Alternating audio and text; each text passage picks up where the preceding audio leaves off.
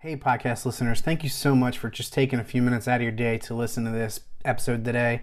Hey, I would love it if you would consider subscribing to this and also leaving a, a, rating and review. That would mean so much to me. Thank you guys. Have a great rest of your day. You would have paid $500 to your internet company to rent a modem from them.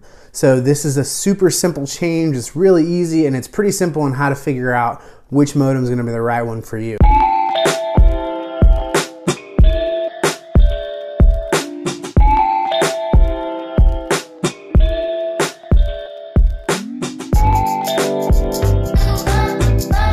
Thanks for checking this out on episode three of the Find Your Money Path show.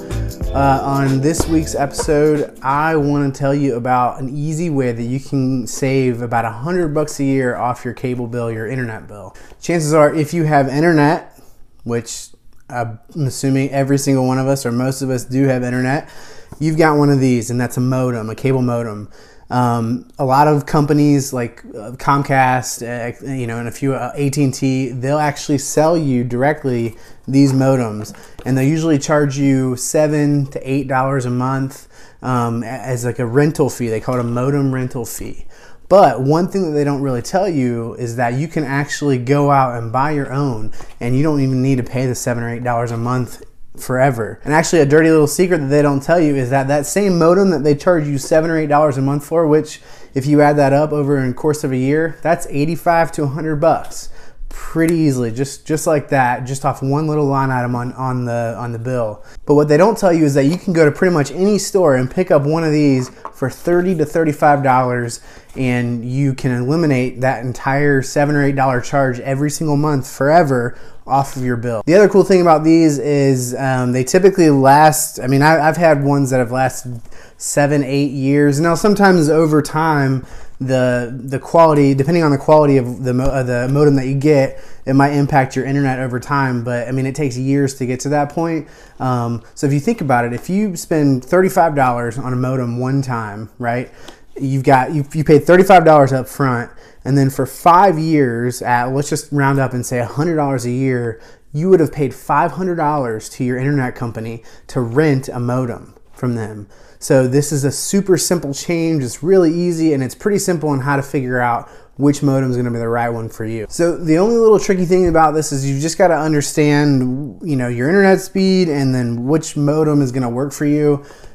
Unless you're on some crazy high speed internet like over 200 or over 150 uh, megabytes per second most general modems are going to work for you so like for instance all i did to find mine is i just googled what modems will work with comcast internet and it popped up in a list of three or four or, or whatever on best buy or on amazon popped up and then you can just buy it from there and try it out now, when you call to cancel, so when you call Comcast or you call your internet provider to cancel the modem rental fee, they're probably going to push back a little bit. They're probably going to say, well, uh, you know, ours are, are specially designed for Comcast Internet, or ours are, you know, have this feature or that feature.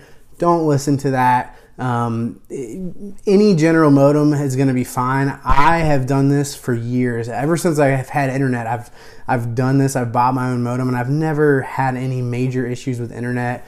That's just something that they want to do to keep that recurring revenue. Because think about it, eight bucks a month might not seem like a lot, but for them, they've only paid maybe 30 bucks for that modem on the front end. Um, and they were able to recoup five, six, seven hundred dollars if they keep it in service for five or six years off of that. It's very profitable for them. So they're going to really discourage people from wanting to switch away from this. And here's the deal you can try this, and if it doesn't work, just return the modem and then switch back to the rental fee. But again, I've never had any issues with this personally, and I've actually worked with a lot of people who I've suggested this to, and everyone that's done this has had no issues whatsoever.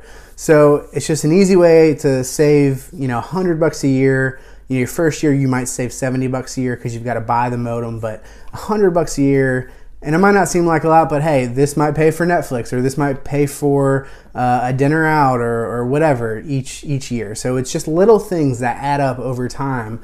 Um, it's going to help you to save more money. This is why I encourage everyone to look at all the different line items on every single bill that they have. Things like the utilities, cell phone, uh, cable, internet, a lot of times you can negotiate some of these fees out of there or you can you can ask the company to waive those fees if you've been around with them for a while or you can um, you can just find ways to reduce those things down. And, and it might not seem like a lot right but if you did this if you found another seven eight nine ten dollars a month off your cable bill all of a sudden you're at between the modem and the cable bill you're at you've saved let's just call it 20 bucks a month that's 240 bucks a year uh, and over four years, that's a thousand bucks. So this starts to really pile up quickly.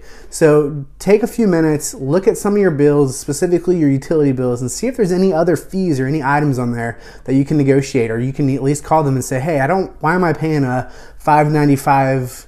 Uh, $5.95 processing fee a month for my natural gas bill. See if they'll reduce it. Sometimes they'll do that if you have good credit or if you've been a customer for a while. All right, so just one quick kind of housekeeping change that we're gonna do with the show.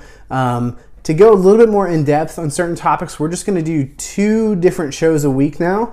And what we're to do is each show we're to just dive a little deeper into that topic. Um, for instance, this this show right here was a tip, a money saving tip. The next show might be a question or a, or a money story uh, or another tip. So we're just going to do that. We're going to switch it up each time and we're going to dive a little deeper into one topic each time. And for now, the plan is going to be to still release on Wednesday, but then also add an additional show coming out on Sunday afternoons.